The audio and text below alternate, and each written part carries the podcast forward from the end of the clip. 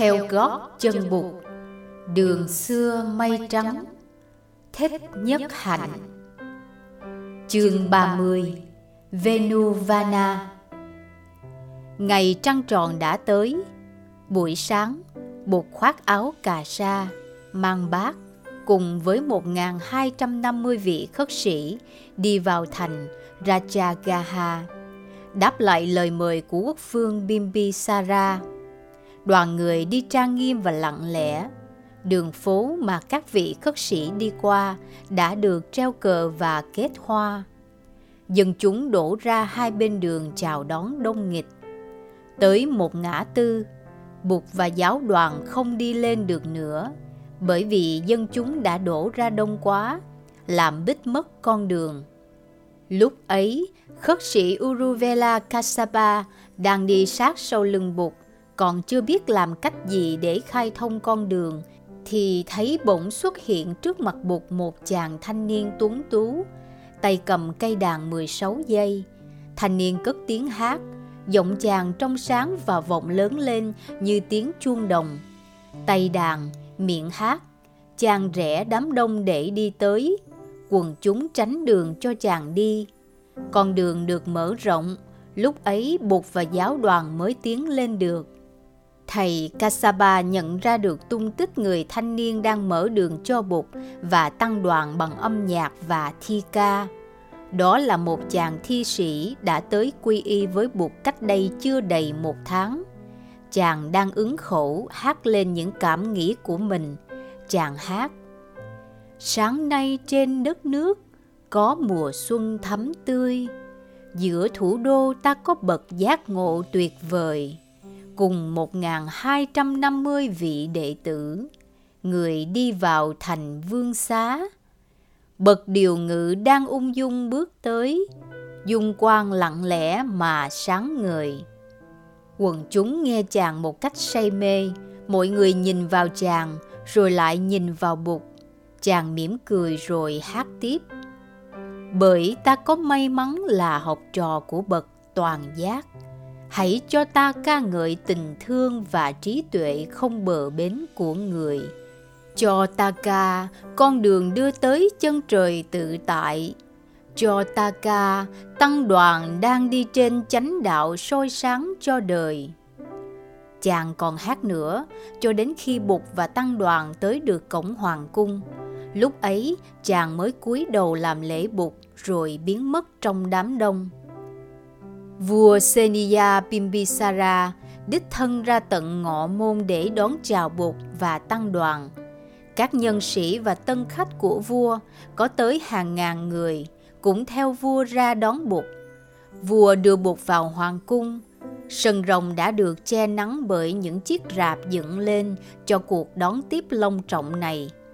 Rạp được kết bằng hoa lá rất mỹ lệ. Chỗ ngồi của Bụt được đặt ở vị trí trung ương Chỗ ngồi của 1.250 vị khất sĩ cũng đã được chuẩn bị chu đáo. Sau khi Bụt đã ngồi xuống trên ghế của người, vua Bimbisara thỉnh cầu các vị khất sĩ và toàn thể quan khách an tọa. Vua ngồi một bên Bụt, phía bên kia là khất sĩ Kasapa. Ngồi chủ khách đã phân, Thái tử Achatasattu mang nước và khăn ra cho bụt rửa tay chân. Tiếp theo, quân hầu cũng đem nước và khăn ra cho tất cả các vị khất sĩ rửa tay chân. Lễ tẩy tịnh đã xong, vua đích thân đứng dậy cúng dường các thức ăn cho bụt. Vua cung kính sớt các thức ăn vào bát của mỗi người. Trong khi đó, phu nhân của vua Hoàng hậu Vedehi hướng dẫn người hầu trong hoàng cung cúng dường thức ăn cho các vị khất sĩ. Bụt và giáo đoàn khất sĩ mặc niệm và chú nguyện trước khi ăn. Vua Bimbisara và tất cả các quan khách cũng đều giữ im lặng trong thời gian dùng bữa. Trong 6.000 tân khách của vua, không ai là không cảm nhận được sự thanh tịnh và an lạc thoát ra từ nhân cách của Bụt và của giáo đoàn khất sĩ. Sau khi buộc, tăng đoàn và quan khách đã thọ trai xong, bình bát của các vị khất sĩ được người hầu đem rửa và trả lại cho mỗi vị. Vua Bimbisara hướng về Bụt, cung kính chắp tay. Hiểu được ý vua, Bụt lên tiếng dạy về chánh pháp. Người nói về năm giới như là phương thức tạo dựng và bảo vệ hòa bình và hạnh phúc trong quốc gia. Người nói năm giới có thể được nhận thức như là những nguyên tắc sống chung hòa bình và an lạc trong gia đình cũng như ngoài xã hội. Giới thứ nhất là không sát hại. Giữ gìn giới này là để nuôi dưỡng lòng từ bi. Tất cả các loài sinh vật, từ người cho đến chim muông và cầm thú, loài nào cũng sợ chết. Nếu ta biết tôn quý sự sống của ta, thì ta cũng phải biết tôn quý sự sống của loài sinh vật khác. Không những ta không được tiêu diệt sự sống của con người, mà ta còn nên tránh việc tiêu diệt sự sống của các chủng loại khác. Ta phải sống hòa bình với con người và sống hòa bình với các loài sinh vật khác. Nuôi dưỡng được lòng thương, ta làm cho cuộc đời bớt khổ và đẹp đẽ thêm lên. Nếu mọi người trong nước đều biết giữ giới không sát hại thì đất nước sẽ không bị loạn lạc và dân chúng được sống hòa bình. Khi mọi người thương nhau và đoàn kết với nhau thì dân giàu và nước mạnh, không nước nào có đủ sức để xâm lăng nước mình. Và tuy có quân đội hùng mạnh, quốc gia sẽ không cần sử dụng đến. Quân đội sẽ có thì giờ để làm những công việc xây dựng đường xá, cầu cống, chợ búa và đê điều. Giới thứ hai là không xâm phạm đến tài sản của kẻ khác. Nếu tài sản của mình là do mình tạo ra bằng sức làm việc hàng ngày của mình, thì không ai có quyền xâm phạm đến. Tất cả những lời nói và hành động nào nhằm tước đoạt tài sản ấy đều được xem là phạm giới. Không được ăn trộm, ăn cướp, lường gạt, hoặc dùng quyền lực mình để cưỡng chiếm tài sản của kẻ khác lợi dụng sự khờ dại sức lao động của kẻ khác và hoàn cảnh khó khăn của họ để làm giàu cũng phạm vào giới này nếu dân trong một nước mà biết hành trì giới này thì trong nước sẽ có công bằng xã hội và những tội ác như cướp của và giết người sẽ giảm bớt rất mau chóng Giới thứ ba là không xâm phạm tiết hạnh của kẻ khác. Ngoài vợ mình hay chồng mình, người nữ giới không được chung chạ với kẻ khác. Giữ được giới này thì tạo được đức tin và hạnh phúc trong gia đình mình. Đồng thời cũng tránh được sự gây ra đổ vỡ khổ đau trong các gia đình khác. Muốn có hạnh phúc, muốn có thì giờ và tâm não để lo việc ích quốc lợi dân thì nên tránh việc có nhiều tỳ thiếp. Giới thứ tư là không nói dối và không nói những lời gây chia rẽ căm thù. Lời nói phải phù hợp với sự thật. Có thì nói có, không thì nói không. Lời nói có thể tạo nên niềm tin và hạnh phúc. Lời nói cũng có thể tạo nên đổ vỡ và sự thù oán có khi còn đưa tới sự chém giết lẫn nhau có khi lời nói cũng có thể tạo ra chiến tranh ta phải rất cẩn thận cho lắm mới được giới thứ năm là không uống rượu và không sử dụng các chất ma túy rượu và các chất ma túy làm cho ta mất sáng suốt khi say ta có thể tạo ra nhiều đổ vỡ cho bản thân cho gia đình và cho tổ quốc Giữ giới này, ta giữ cho thân thể ta được khỏe mạnh và tâm hồn được sáng suốt. Vì vậy, bậc thức giả luôn luôn phải giữ giới này. Nếu đại vương và các vị chức sắc của triều đình mà thấu triệt và vân giữ được năm giới này, thì đó là một điều đại phước cho quốc gia và cho tất cả bạn dân thiên hạ trong vương quốc. Đại vương bậc quốc vương đứng đầu một nước cần sống trong tỉnh thức và biết được những gì đang xảy ra trong vương quốc mình nếu đại vương làm cho trong triều ngoài quận ai cũng hiểu thấu và thực hành được năm giới tức là năm nguyên tắc sống hòa bình và an lạc thì vương quốc Magadha sẽ trở nên vương quốc thịnh vượng nhất trong hoàng vũ. Vua Bimbisara sung sướng tiến tới trước bục và làm lễ người. Hoàng hậu Vedehi cũng đứng dậy từ chỗ ngồi của bà. Cầm tay thái tử Ajatasattu, bà đi tới trước bục. Bà dạy thái tử chắp tay thành búp sen để vái chào người, rồi bà nói Lạy bụt hôm nay có thái tử achatasattu con của con và nhiều trẻ em khác con của các vị vương quốc đại thần và quan khách. Các em đông có tới 400 đứa. Xin Bụt đem lòng thương xót, chỉ bày cho thiếu nhi con đường của tỉnh thức và của thương yêu. Nói xong, hoàng hậu sụp xuống lạy Bụt. Thái tử Ajatasattu cũng được bà bảo sụp xuống lạy Bụt. Bụt mỉm cười đưa tay cầm lấy tay thái tử. Hoàng hậu quay lại làm dấu hiệu Tất cả các thiếu nhi có mặt đều được đưa ra trình diện. Đây toàn là trẻ em nhà quyền quý và khá giả, nên em nào cũng được phục sức rất tươm tất. Trai cũng như gái đều có đeo vòng ở cổ tay và cổ chân. Các em gái mặc những chiếc sari lộng lẫy đủ màu, trông rất tươi mát. Thái tử Ajatasattu cũng ngồi xuống ngay dưới chân bụt. Bụt nhớ lại những em bé nghèo mà người đã gặp dưới cây hồng táo ở ngoại thành Kapilavatthu. Người tự hứa là mai này về lại quê hương sẽ tìm gặp lại những em bé như thế để làm tròn ước nguyện. Người nói, Này các con, trước khi ta được làm người, ta đã từng làm đất đá, cây cối, chim chóc và muôn thú. Các con cũng vậy trong những kiếp trước, các con đã từng làm đất đá, cây cối và chim muôn.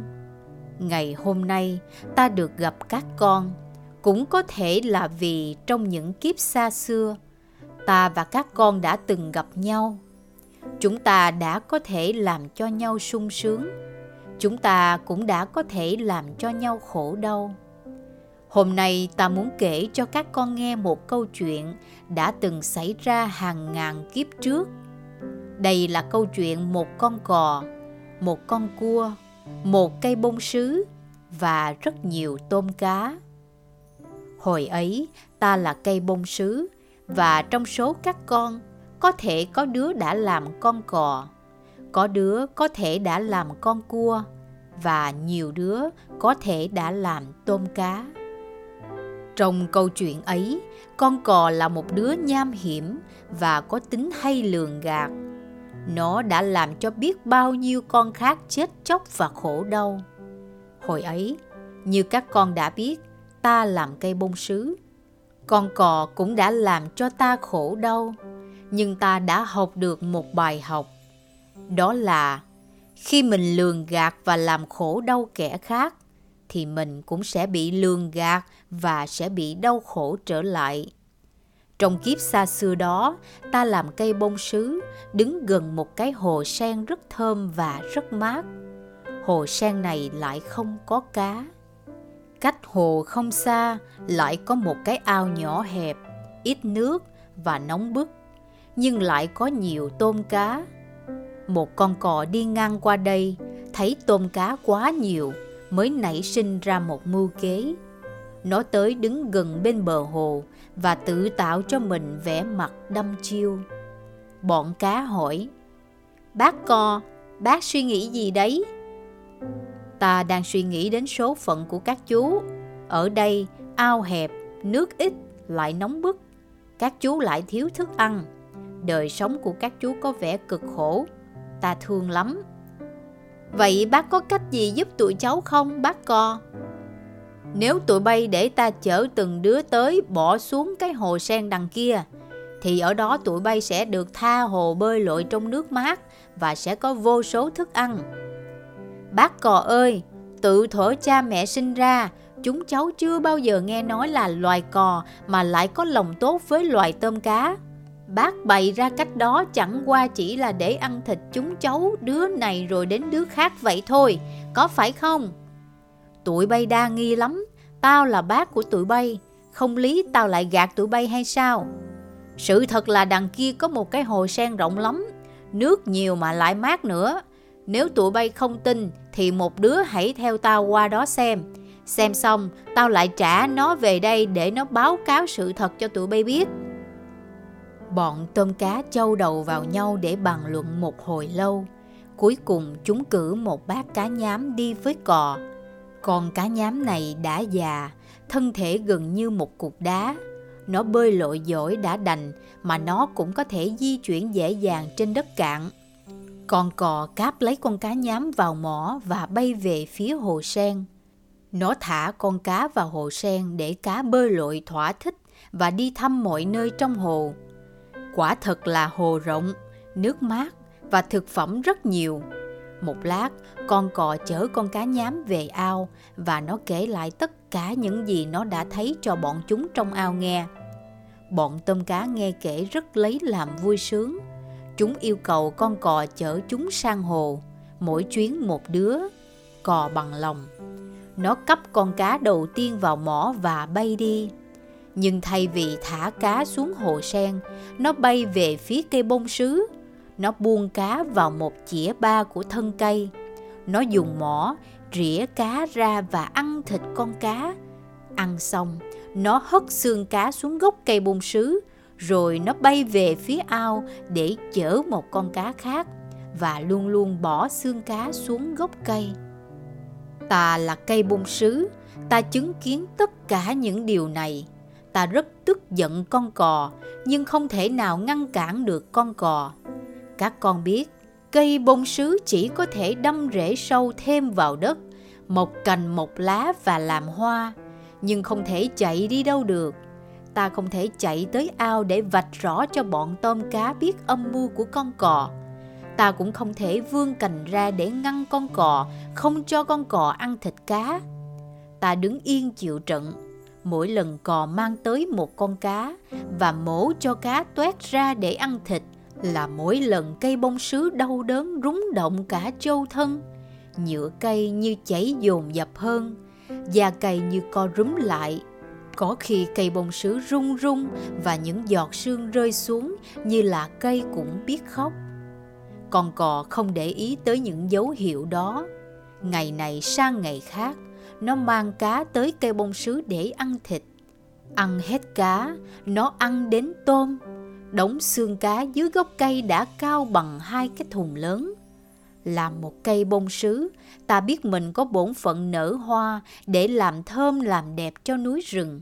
Nhưng ta rất đau khổ vì không làm được gì để cứu bọn tôm cá nếu ta là một con nai hoặc một con người thì ta đã có thể làm được một cái gì đằng này ta bị chôn chân xuống đất không đi đâu được với niềm thương trong lòng ta thầm nguyện sau này nếu được làm thú hay làm người ta sẽ gắng hết sức để bên vượt kẻ yếu và ngăn chặn không cho kẻ hung bạo và xảo quyệt đi lừa gạt và tàn sát kẻ khác Ngày hôm ấy, dưới ao cá và tôm đã hết, chỉ còn có một con cua.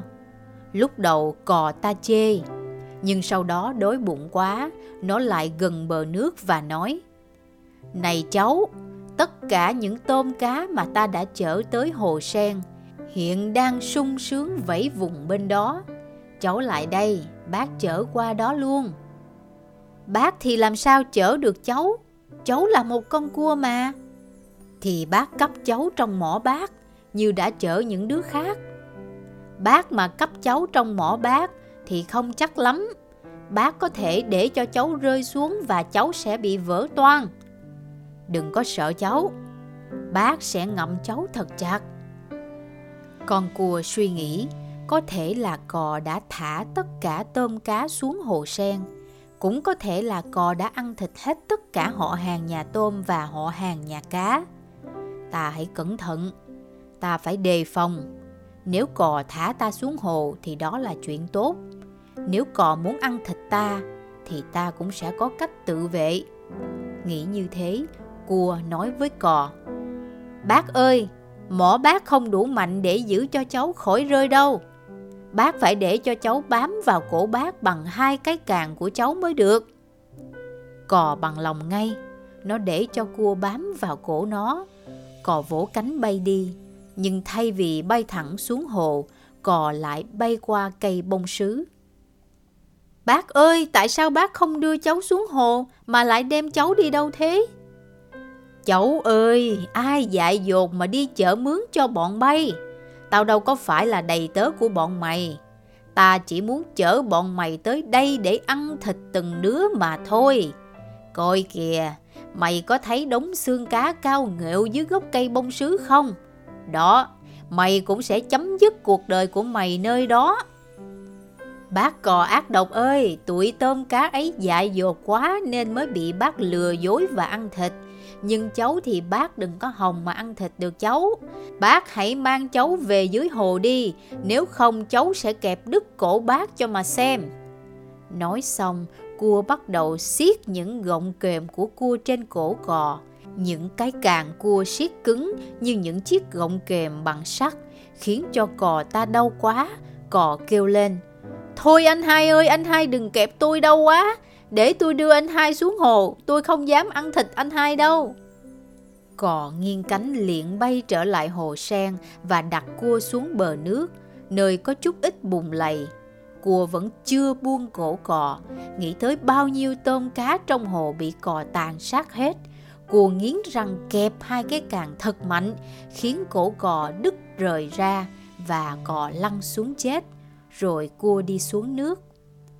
Các con ơi, lúc ấy ta là cây bông sứ, ta chứng kiến từng chi tiết nhỏ của tấn kịch này. Ở đời, ăn hiền ở lành thì sẽ được người hiền lành giúp đỡ. Ăn ở độc ác, sớm muộn gì cũng lâm vào cảnh thảm thương. Ta đã học được bài học đó. Ta nguyện đời đời sẽ làm việc lợi ích cho muôn loài. Ta đã làm người trong nhiều vạn kiếp Giờ đây gặp các con, ta muốn truyền lại bài học ta đã học ngày xưa cho các con nghe. Tất cả các thiếu nhi có mặt đều chăm chú nghe bụt thuật chuyện tiền thân. Đứa nào cũng thương cho cây bông sứ và cho tất cả những loại tôm cá bị lừa gạt. Đứa nào cũng căm giận con cò và khen con cua là biết lo xa. Bụt lặng yên và bọn thiếu nhi quay lại thầm thì với nhau về câu chuyện người vừa kể.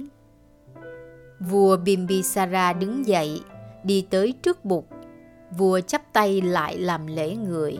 Vua nói, Hôm nay bậc tôn quý trên đời đã ban cho người lớn và trẻ em một bài học thật quý giá. Trẫm mong Thái tử Ajatasattu thấm nhuần được lời dạy và đạo đức của người – vương quốc Mankada có được may mắn lớn nên người mới dừng chân hoàng hóa nơi đây. Trẫm có một món quà muốn dâng lên bậc giác ngộ và tăng đoàn của người. Không biết người có chịu cho trẫm cái hân hạnh được cúng dường món quà ấy không? Bụt không nói, người đưa mắt nhìn vua, có ý muốn vua nói tiếp. Vua im lặng một lát rồi nói. Về phía bắc thủ đô Rajagaha, có một vườn tre rất rộng và rất đẹp mà trẫm gọi là Trúc Lâm hay là Venuvana. Trúc Lâm cách cửa bắc của kinh đô chỉ chừng hai dặm. Công viên này rất yên tĩnh, rất mát mẻ và có rất nhiều con sóc hiền lành. Trẫm muốn hiến cúng công viên ấy lên bục và tăng đoàn của người, để làm trụ sở tu học và hành đạo. Mong đức từ bi chấp nhận cho lòng thành của trẫm. Bột suy nghĩ, đây là lần đầu tiên một cơ sở được hiến tặng cho giáo đoàn để làm nơi tu học. Các vị khất sĩ cũng cần có một căn cứ để an cư trong mùa mưa.